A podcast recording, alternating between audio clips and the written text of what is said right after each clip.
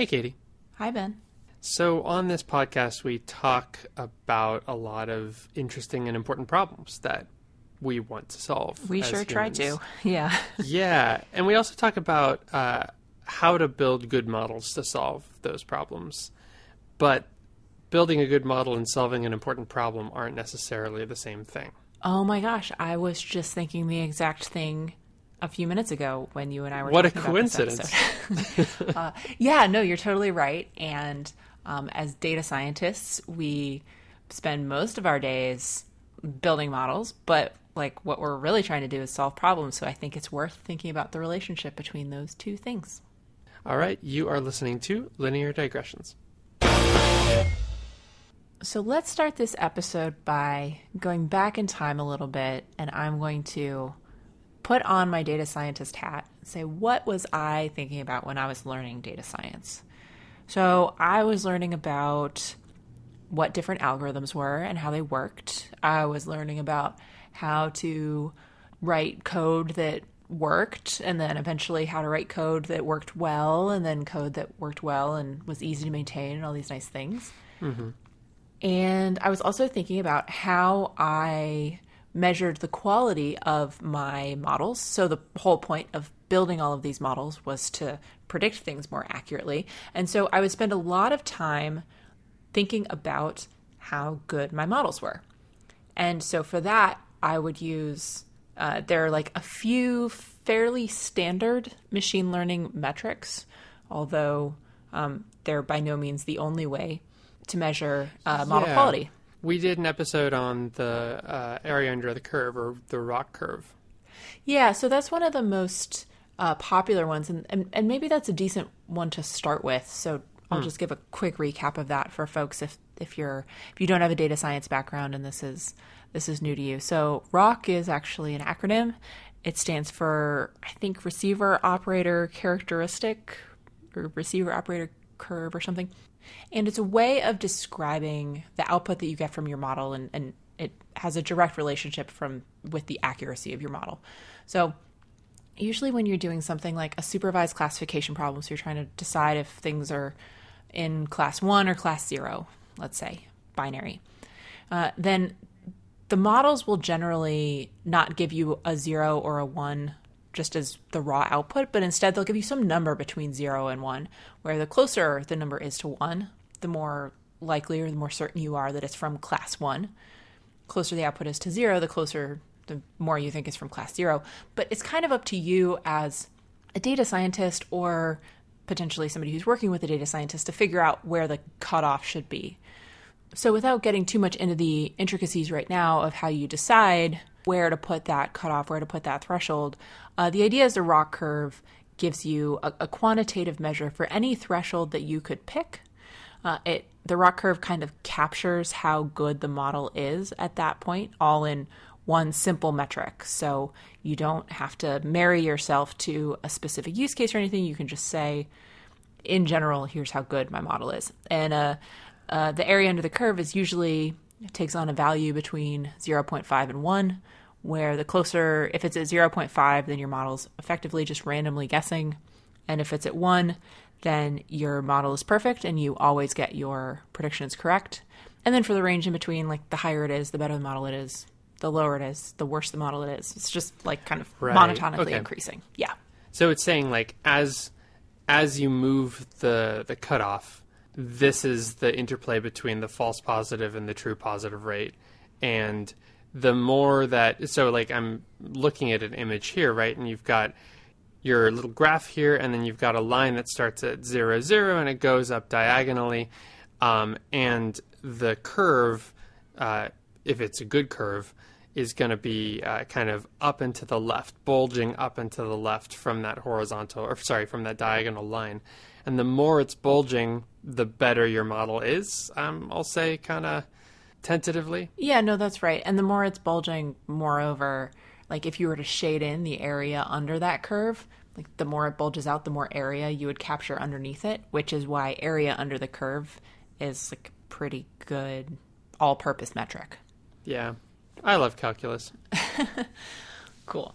So that's area under the curve. But the thing that I think is worthwhile to remember, but that sometimes gets lost in discussions of AUC, is that AUC punts on a very important issue, which is where do you put that threshold? We glossed over it a little bit before, but now we have to confront it head on. If you are going to use a model, if you're going to use a set of predictions to help someone make decisions, then you have to decide what kinds of mistakes you want the model to make because it's going to make mistakes. And the question is would you rather have zeros get classified as ones or ones get classified as zeros? Ah, right. This makes me think of like this makes me think of Uber's self-driving car initiative where they I guess they incurred uh, they they took on more risk by reducing the frequency of braking events, making a smoother ride, but then that obviously leads to more accidents.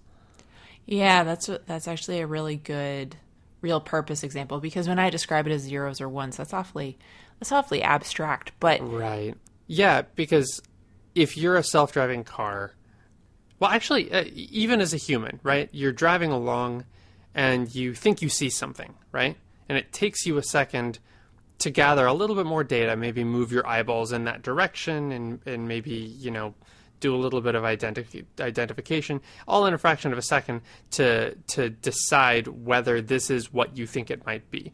Maybe it's an animal, maybe it's a cardboard box. You're going pretty fast, so it takes you some time to figure that out. At a moment in time, though, at an instant in time, you could say that you have some probability, right? You think like, oh, I'm I'm 50% sure that that's something I don't want to hit versus a tumbleweed or something, right? Uh, and computers have the same thing. They are not seeing a tumbleweed or seeing a box. They are seeing a thing. Uh, they're they're seeing some pixels on their on their input device, and they have to assign a probability of what they whether they think it's something that they need to address in this way or that way. And so that's kind of how you get a situation where you could move the cutoff a little bit more to the right and you get, let's say, more braking events. And you end up with a bumpier ride, but you hit far fewer things.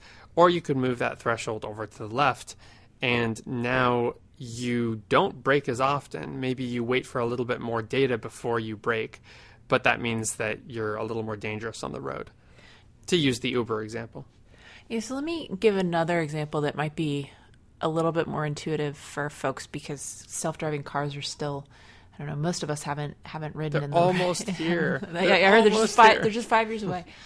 Um, always five years away. Always five years away. So and flying cars are twenty. if you say so. Yeah. Uh, I don't think my dog would like that very much. Okay. Flying but, cars, yeah. But let's suppose you go to the let's suppose you go to the doctor and you're going to okay. get some kind of medical test. Let's say you felt kind of lousy recently. Your doctor wants to run a test, and let's say it's a test for, um, I don't know, some kind of really bad disease. Let's say it's cancer. Um, but you know, one of the things is that there's while there's unfortunately many many people who have cancer uh, still the vast majority of, of people do not at any given point. point and so let's say you're the data scientist who's in charge of understanding the model or tuning the model that is behind the cancer test based on some kind of blood sample or something uh, you put it into a machine learning algorithm and that spits back some kind of probability. That's a case where saying that you're 50% sure that this person has cancer like 51% might not be the right place to put that threshold. But there's there's actually mm. all kinds of interesting questions about whether it should be higher or lower. Like on the one hand if you're waiting for something like 90% certainty for someone to have to be sure that someone has cancer before you flag it for them then that means that you're probably going to miss a lot of people who have some of the subtler signs or are earlier stage because you're saying like I need very very strong evidence that you have this disease before I'm going to alert you to that. On the other hand, if I say I only need 10% certainty that you have cancer, uh, well, there's a whole lot of people who might be taking this test. Uh, most of them don't have cancer. And so that means that if there's only a 10% chance, then let's say it's a well calibrated model, that means 90% of the time that your test flags you as having cancer, it's actually a false positive, um, it's a false mm. alarm, then that means that the test is actually going to be that's going to be really disruptive to a whole lot of people, and people aren't going to trust that result as much because they know that the chance of it being a false alarm is so high. Or conversely, if they do trust it, but they end up not having cancer, like that's also a bad user experience because they're probably pretty stressed out about yeah they're probably pretty stressed yeah. out about that and they, also, they shouldn't be there are only so many doctors so you know there's this balancing act that the healthcare industry has to do um, around how do you treat the people who actually have the diseases while also catching the people who might have the diseases who actually do but if you if you pull everyone in because of this this test that's spitting out a lot of false positives then um, you're going to have fewer resources to treat the people who do have the issue. Yeah, that's a good point. There's a lot of second order effects here that um, yeah. that could come from based on how you make this decision about tuning your wow. model. One little decision. Okay. Right. Well, so and we've just gone from this notion of AUC where comparing one model to another was very or knowing how good a, a single model was. I was very clean and orderly with AUC. Like if it has a AUC of 0.9, that's better than if it has an AUC of 0.8, and that's better than if it has an AUC of 0.7. But now we're we're getting into the messy all the messiness of trying to interface our model with the real world. So now there is a problem mm. that we're trying to solve, which is better cancer outcomes, let's say. Or let's not even get to better cancer outcomes yet, because we haven't gotten there. let's just say we're trying to predict cancer. Um, okay. And we're leaving aside for a moment whether anything in the world is practically speaking better because we can see around that corner. We're just trying to predict it. Now we have to make an actual hard decision about how we're going to be using this model and you know how much certainty we need to have from the model in order to respond to it in certain ways. And that pulls in what you might call like business context, although in this in this context it might be more like medical medical context that a data scientist that's not what you that's not a thing that i learned in data science class generally or that i spent a whole lot of time thinking about. Right. Okay so you need that extra context because of kind of how we open this episode saying that you have a metric to figure out if you're building a good model but you don't necessarily have what you need just with ROC curves or, or whatever to know whether you're solving a problem Right. And so the reason that I think that this is just worth mentioning explicitly is that, um, again, data science educations, classically speaking, don't always prepare you super well to be thinking about it on this level. And that that's not necessarily inappropriate because this is so exactly how a model should be used to solve a given answer a certain question is so context dependent. There are for every situation right. you have to really just understand what kinds of mistakes your model can make and how costly those are.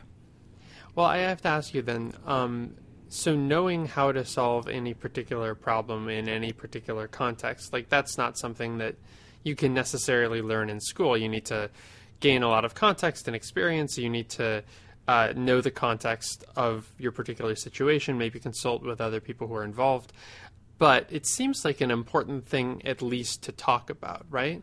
Not like here's the solution for the rest of your career for this particular issue, but but covering that this is an incredibly important part of it. Oh, did, yeah. did you find that in your education that um, that that came up very often, or was it a little bit too kind of focused just on metrics outside of the context of how these things might be applicable? I mean, I think you get the best education on this one. This is this is like street smarts. This isn't really book smarts. street smarts. um, you know, so the the education that I've had on it, you know, by far it, it skews much more towards uh, kind of the practical, where you're sitting here with a model and you're like, okay, now what do I do with this? And there's one other thing that I would add, and, and now we're taking a step that's even further away from data science proper, uh, which is that answering a question, which is what a machine learning algorithm is pretty they're usually pretty good at answering questions. That's what they're designed to do is answer questions. Is this a 1 or is it a 0? But answering a question and solving a problem are also not exactly the same thing. I mean, sometimes they are. Sometimes it's it's very orderly and there's a very direct relationship like being able to predict whether this person has cancer or not uh, has extremely direct and, and straightforward implications for uh, our ability to treat that cancer and then our ability to treat it, let's say, catching it early and treating it increases the the survival rate or minimizes the chances of adverse events or whatever all these bad things. But the thing that we're actually trying to do is like save people's lives if they're sick.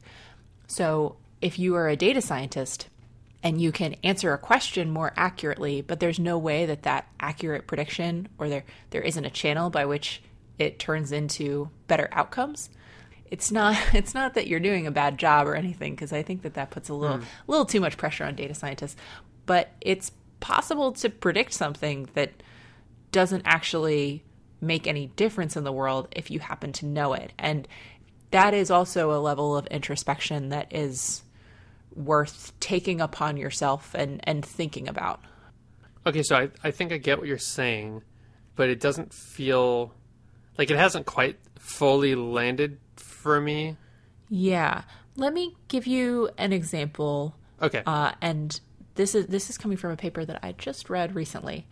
Um, it's we'll put a link in uh, lineardigressions.com. It's called uh, "Hidden Stratification Causes Clinically Meaningful Failures in Machine Learning for Medical Imaging." So this is a little bit of a special use case, okay. but this is a case in which we have a, let's say, some kind of computer vision based algorithm that's trying to diagnose different kinds of cancers. That's actually the example that they are looking at here, if I'm not mistaken.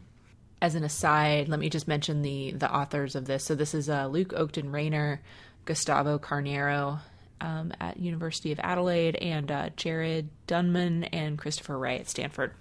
So, uh, trying to use machine learning to solve this kind of medical prediction problem.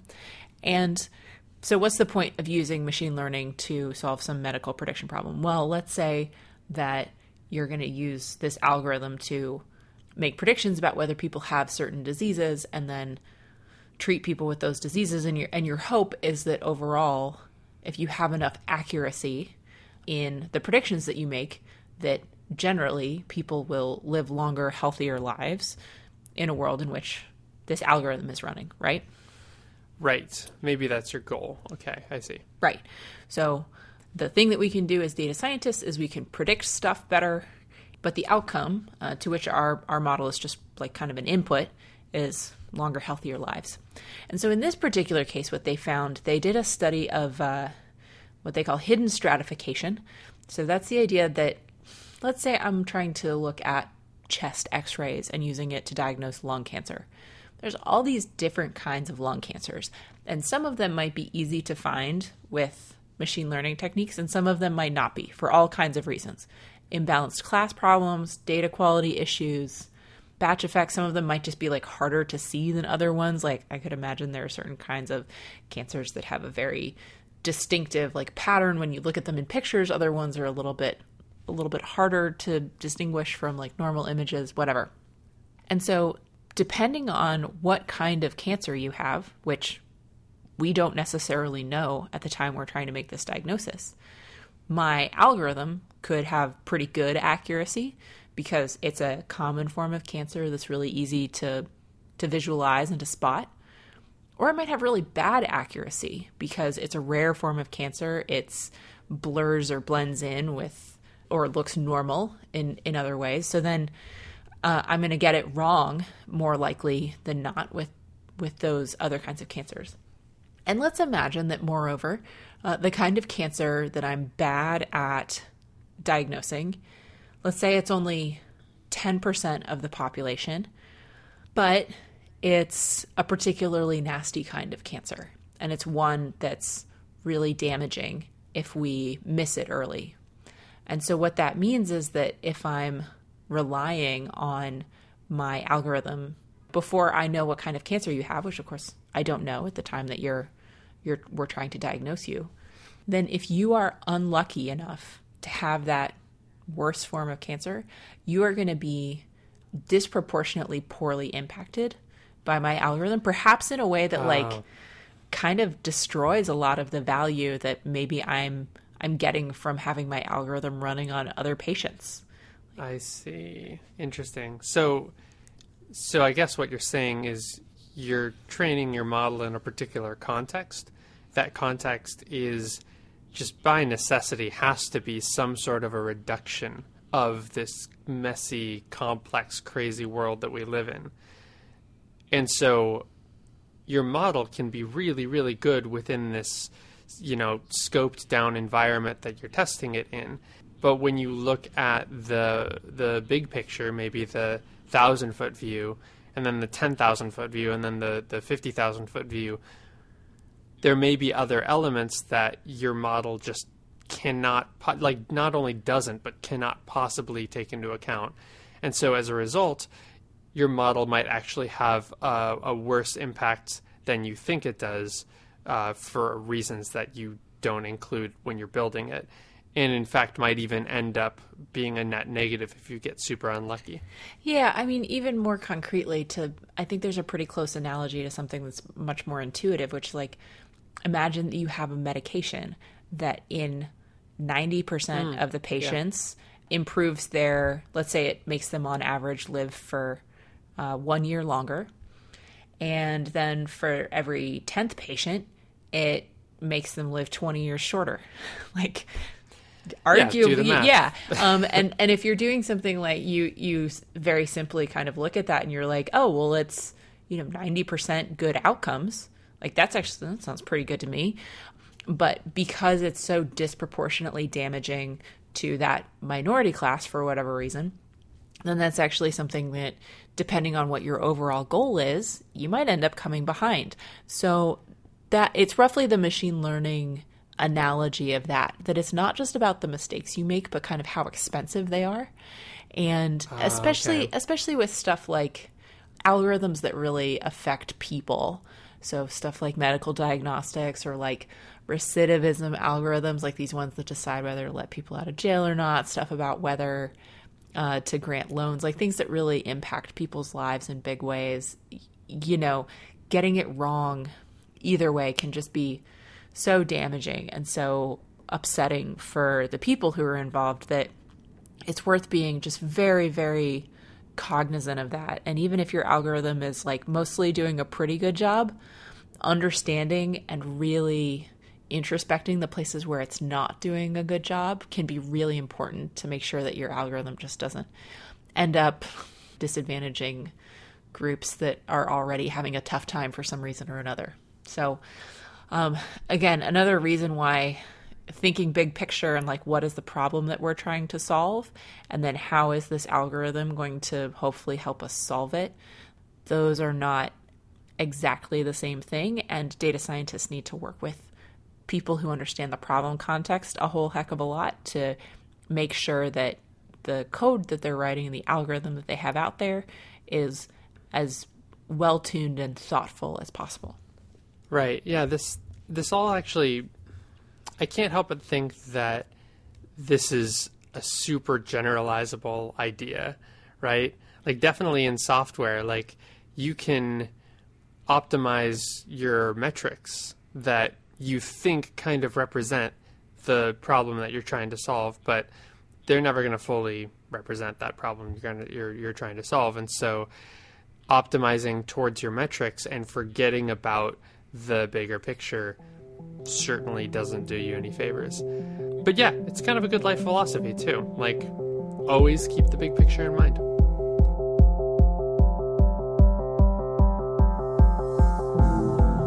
Linear Digressions is a Creative Commons endeavor, which means you can share or use it any way you like. Just tell them we said hi. To find out more about this or any other episode of Linear Digressions, go to lineardigressions.com.